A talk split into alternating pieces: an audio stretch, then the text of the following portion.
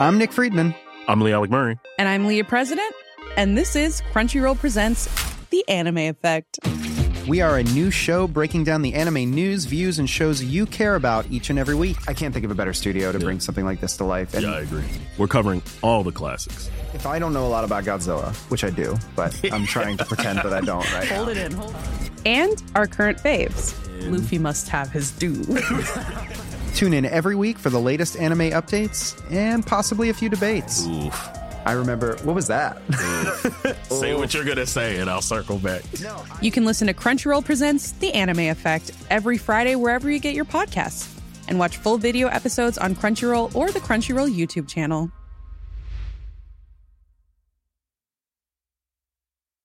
Ryan Reynolds here from Mint Mobile. With the price of just about everything going up during inflation, we thought we'd bring our prices down. So to help us, we brought in a reverse auctioneer, which is apparently a thing. Mint Mobile unlimited premium wireless. Ready to get 30, 30, bit to get 30, bit to get 20, 20, 20, bit to get 20, 20, bit to get 15, 15, 15, 15 just 15 bucks a month. So, Give it a try at mintmobile.com/switch. slash $45 up front for 3 months plus taxes and fees. Promo rate for new customers for limited time. Unlimited more than 40 gigabytes per month slows. Full terms at mintmobile.com. The Guardian.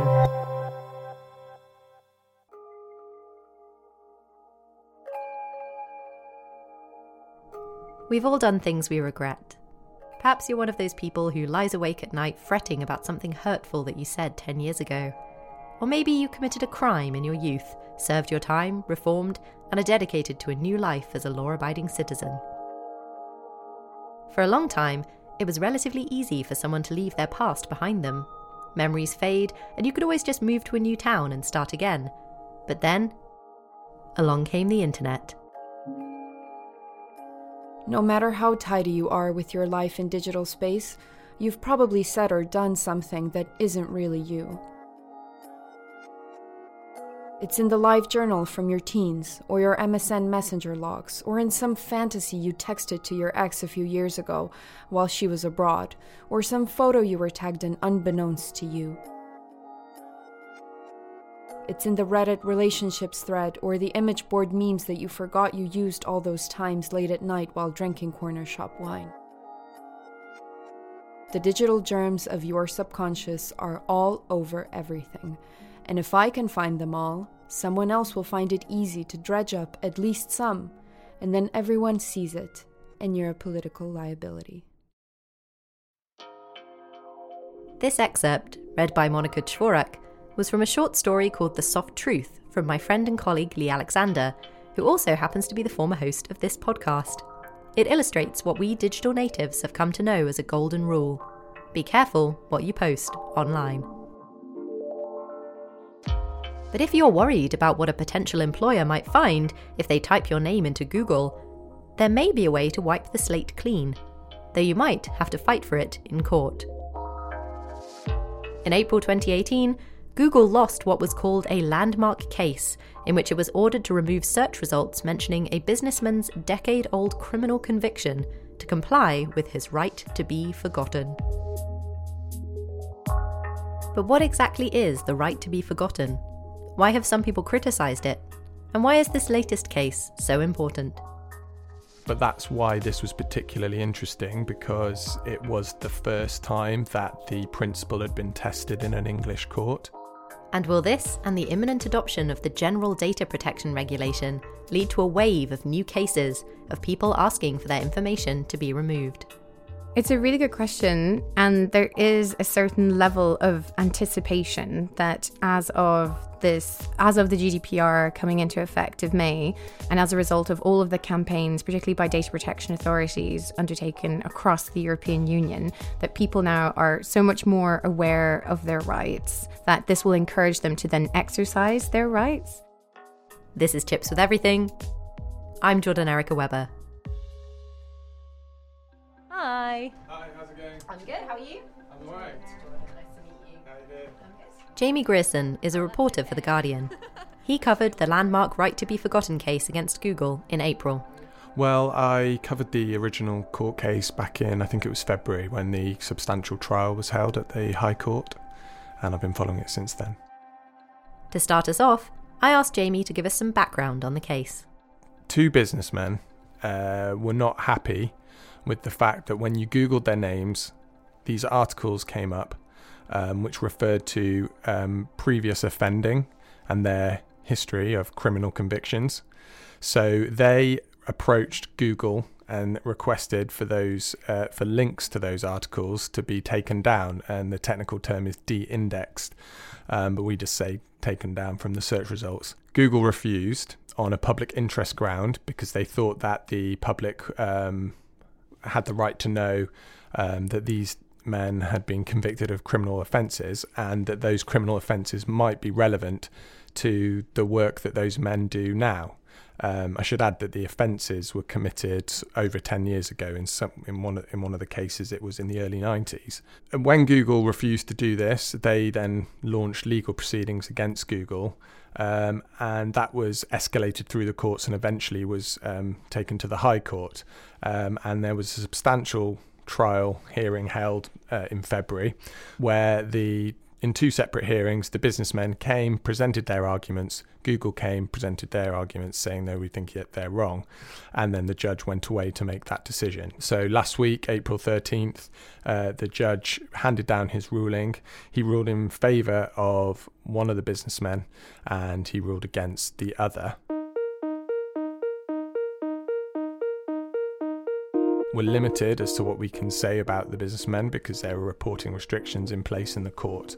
Um, but the first, NT1, um, he was convicted for conspiracy to account falsely, and that was in the late 1990s. And he was handed a prison sentence of four years.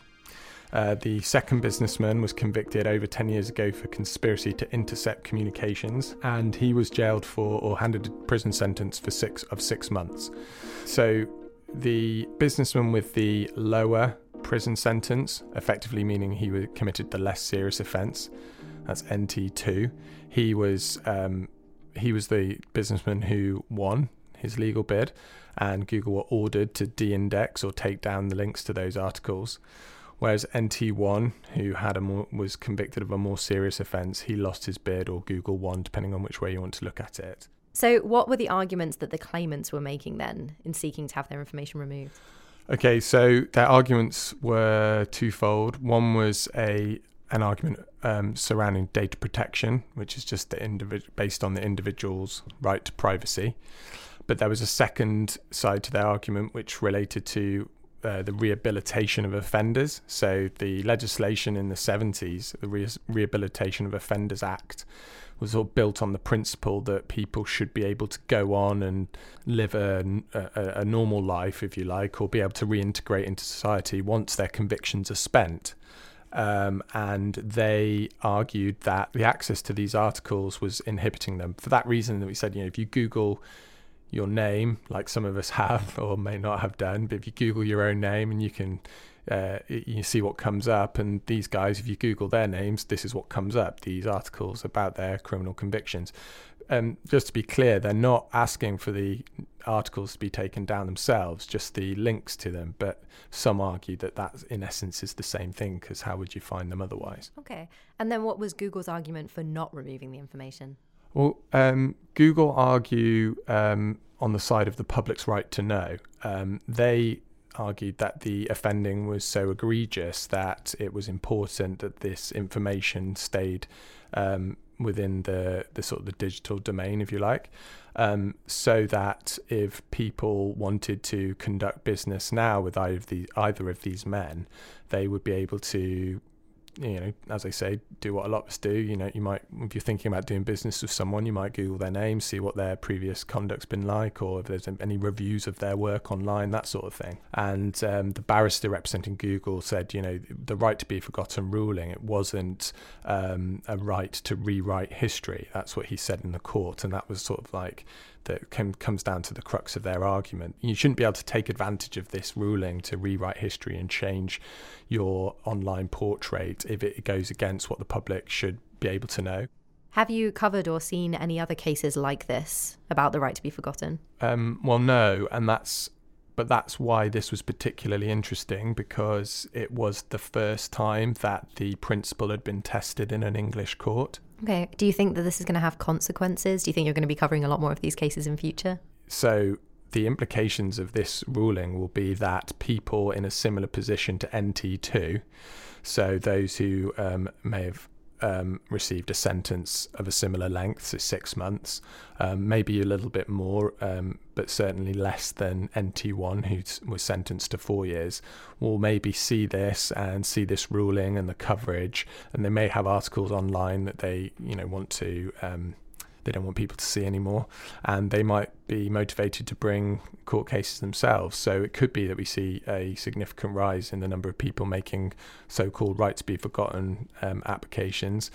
The the only thing to say about that is you need money to go to courts, and um, it uh, you know it doesn't necessarily mean there'll be a flood, but it certainly will be will have been watched closely by people with criminal convictions who think that they might want to do the same thing in the future. So you've been following the case since it came out in February. Were you surprised by the ruling? I was surprised. Uh, yeah, I was surprised because the um, the expert opinion sort of behind the scenes seemed to think that they would both lose. So I wasn't expecting either of them to win. That distinction between the more and less serious offence is important because the original 2014 ruling in the European Court made reference to um, irrelevant data, and it's been criticised by commentators for being far too vague in its language. And what the ruling said was that if the links um, you, you know connect to articles which are no longer relevant anymore, then they should be taken down.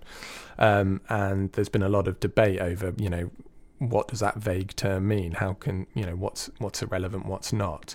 And the judge clearly made the call here that the, the less serious offence probably started to move into the bounds of irrelevancy for what that man's doing now with his life. And, um, you know, some of the contrition he's shown was interesting, but still, in terms of what he does now and the public's right to know, a less serious offence is probably less relevant. And that's probably why he did win. So, what happens now then for the claimant who lost? So, the claimant uh, who lost does have a right to appeal this decision again at a higher level of court, and it will probably go up in front of three judges rather than one this time. Once he's exhausted all avenues, though, um, you know, it will be within the rights of media publications, including the Guardian, to to request that, um, that the reporting restrictions on naming him um, are removed. So we may be able to, you know, arrive at a position where if he continues to lose in his applications, we might be able to reveal more details about him and his offending and what he did and and um, and his background. Yeah, so I was going to say in the case, the 2014 case that you mentioned earlier, the kind of landmark ruling um, in the European Court, the Spaniard in question wasn't anonymized, so his name is actually out there, um, and maybe this will also be true for this other claimant who lost in this case. So is is there just that risk then that by following this path of pursuing your right to be forgotten, you actually become more famous? Yeah, that is that is definitely um, a, potential. You're right. The Spanish citizen in the original um, application, his name was Mario Costeja Gonzalez, um, but I think he sort of um, accepted his role as a champion for this principle, and um, he's done interviews himself since, so he's fully aware that you know that the consequence was that he might have seen his name, um, you know, um, in headlines and in, in newspaper print. And but the um, yeah, the, the same could in theory happen to NT1 if if we are able to lift those reporting restrictions eventually. So Jamie was surprised by the outcome of this ruling because the judge drew a distinction between what initially seemed like two similar cases. But what will this mean going forward? Especially as we look ahead to the enforcement of the upcoming General Data Protection Regulation. I suppose at the end of the day, it's very important to know that what is of interest to the public isn't necessarily the public interest as well. And they're the kind of balancing acts that have to get undertaken when you think about the right to be forgotten, for example, and delisting. We'll ask an Flexibility is great. That's why there's yoga. Flexibility for your insurance coverage is great too. That's why there's United Healthcare Insurance Plans. Underwritten by Golden Rule Insurance Company, United Healthcare Insurance Plans offer flexible, budget friendly coverage for medical, vision, dental, and more. One of these plans may be right for you if you're, say, between jobs, coming off your parents' plan, turning a side hustle into a full hustle, or even missed open enrollment. Want more flexibility? Find out more about United Healthcare Insurance Plans at uhone.com. Finding your perfect home was hard, but thanks to Burrow, furnishing it has never been easier. Burrow's easy to assemble modular sofas and sectionals are made from premium, durable materials, including stain and scratch resistant fabrics. So they're not just comfortable and stylish, they're built to last. Plus, every single Burrow order ships free right to your door. Right now, get 15% off your first order at burrow.com slash ACAST. That's 15% off at burrow.com slash ACAST. Expert after this short break.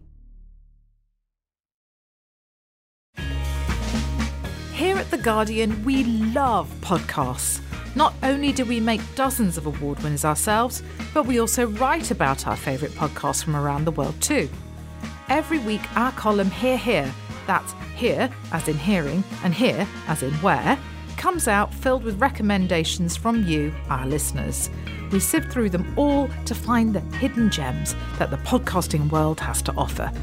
These podcasts are often small yet mighty productions, which you probably wouldn't find highlighted on your usual podcatchers.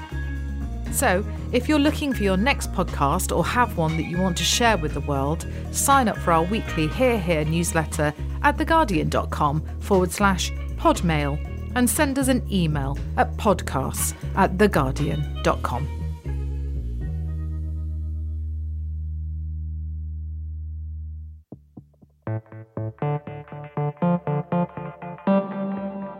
Welcome back to Chips with Everything.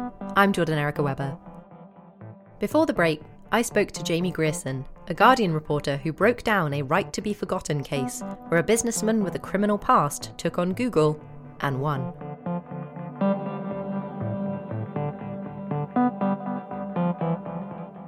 So, what happens now? Well, I mean, data protection legislation has been around since, I mean, the 1995 EU directive has been around now for more than 20 years, soon to be replaced uh, by the General Data Protection Regulation.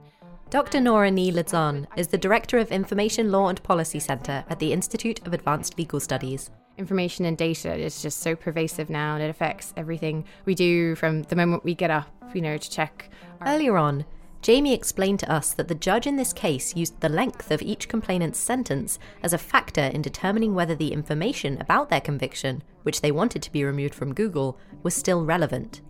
But the problem with relevance is it's subjective. So I asked Nora how we're supposed to determine whether a piece of information is relevant or not. Because the criteria that the court provided in 2014, as you said, is very general. So, very soon after the Court of Justice delivered that, the advisory group of data protection authorities which contains representative from um, from every EU member state. They're called the Article 29 Working Party. They provided some guidance, some guidelines on how this should be interpreted and how this could be applied by data protection authorities, how data controllers, search engines, for example, should be approaching this, and what advice, for example, can be provided to citizens.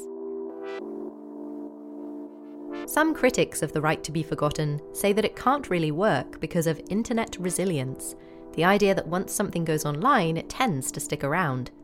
Just because Google removes its search engine results for a particular article doesn't mean the web page itself has gone away. So, is there any way that we could ensure that information could be really, truly wiped? There are a number of new initiatives now or new principles under the General Data Protection Regulation, such as um, the data protection by design and data protection by default principles. And this requires organizations, governments, for example, to ensure that everything they do complies with data protection. A practical example of that would be that anyone's personal data, once it was no longer useful or no longer being used for a legitimate purpose by a company or by the government, should be erased and destroyed. But whether in fact we will be able to verify that throughout the world for every single company, third party that has your information is going to be incredibly hard to verify, for example. I mean, you or I, right now, we have no idea how many companies in the world have a profile on us and how accurate it is or how inaccurate it is. So, at least the right to be forgotten gives individuals some level of control when it comes to search engines as to what information about them is available and is not. And again, it's not an absolute right, you know, it's a balancing between different interests in terms of the control that you have over information from your past and then what's ultimately necessary in a democratic society in the balancing of your rights with freedom of expression, for example. Right. So, one of the other criticisms of the right to be forgotten is uh, this notion that removing information from the internet that isn't illegal, so if it isn't libelous, if it's true information, amounts to censorship. So, for example, you know, a politician who maybe had an affair with an adult film actor could ask Google to remove that from the search results. And would that not count as censorship? Like, what do you think about that? Well, it's it's always a very important question because there has always been a tension and need to balance the right to private life and freedom of expression. But in terms of the test itself, I mean, yes, it refers to data that's irrelevant, but it also takes into account the public interest in having access to certain data. So there's different criteria, for example. So, say in the case of that politician, you know, if they are someone in the public sphere, if they're a public figure, then the different factors that have to be taken into account by a search engine, for example, will include the fact that, well, this person is a public figure and that will have to be balanced against freedom of expression. I suppose at the end of the day, it's very important to know that what is of interest to the public isn't necessarily the public interest as well. And they're the kind of balancing acts that have to get undertaken when you think about the right to be forgotten, for example, and delisting. So you've mentioned the General Data Protection Regulation there a few times, the GDPR that's coming in in May, and um, Article 17, the right to be erasure, the right to be forgotten. How does this tie into the current right to be forgotten as it's being discussed in the court case? So obviously the GDPR hasn't come in yet, so that must be a different kind of thing. And will it change things, or, or are they just the same? So it's it's been it's been it was enacted um, back in 2016, but it doesn't come into force until or it doesn't have to be implemented, for example, by, by governments and by businesses until May of this year. So, in the actual judgment, Justice Warby notes the fact that, well, we know that the GDPR is is on the horizon, and he makes the point that, and in light of the fact that we're going to have this change in the law, this new regulation, that perhaps this judgment actually won't have that much impact in future. But I actually don't think that's the case at all. I think there's some very useful legal analysis in this case that concern principles of privacy and freedom of expression and data protection that go back decades and that will be relevant in future. So I think that the judgment could prove very valuable still. And the fact that we have the GDPR coming into effect in May isn't going to alter the, the isn't going to alter the value of current judgments or case law concerning it. But will there be any big changes after the GDPR does come into force, after it has to be enacted? Will that will it change the way that cases like this are dealt with?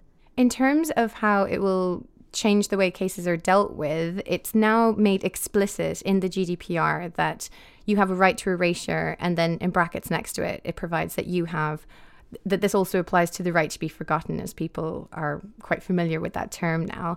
And there are actually new requirements under the GDPR that requires search engines and companies to respond to such requests to data subjects more quickly than before. So, for example, if you do not receive a response from a search engine with, with regard to a request for a right to be forgotten or a right to erasure, you have an expectation that, that that will be provided to you within a month, for example. And if you don't, then that is an issue that you can then take up with a search engine as to why there's been a delay.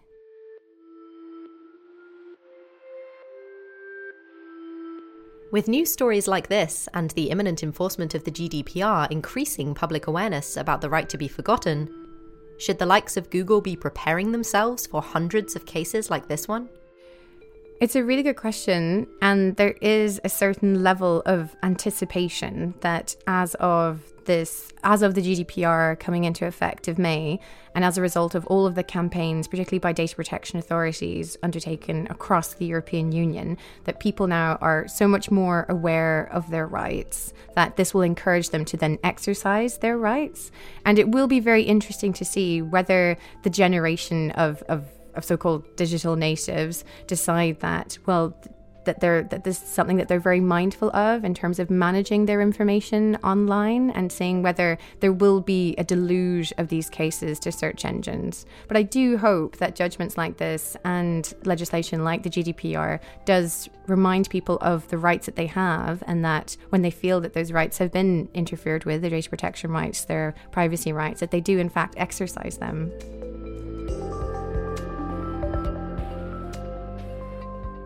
One person who may well seek to enforce his right to be forgotten in future is the subject of this week's Tech Fact. A drug dealer in Wales has been arrested based on fingerprints from a WhatsApp photo. The photo of the dealer's hand holding some pills only showed partial prints, but forensic scientists were able to use those to confirm the suspect's identity and make further arrests in what are the first ever convictions in Wales based on fingerprints from a photo. I'd like to thank Jamie Grierson and Dr. Nóra Ni Loideain for joining me this week. And if you have any ideas for cool digital stories that we should cover in future episodes, email us at podcasts at theguardian.com. I won't be here next week because I'm going to be in Cardiff teaching undergraduates about philosophy through the lens of video games. The wonderful Alex Hearn technology reporter for The Guardian, will be in the studio in my place. I'm Jordan Erica Webber. See you next time. For more great podcasts from The Guardian, just go to theguardian.com slash podcasts.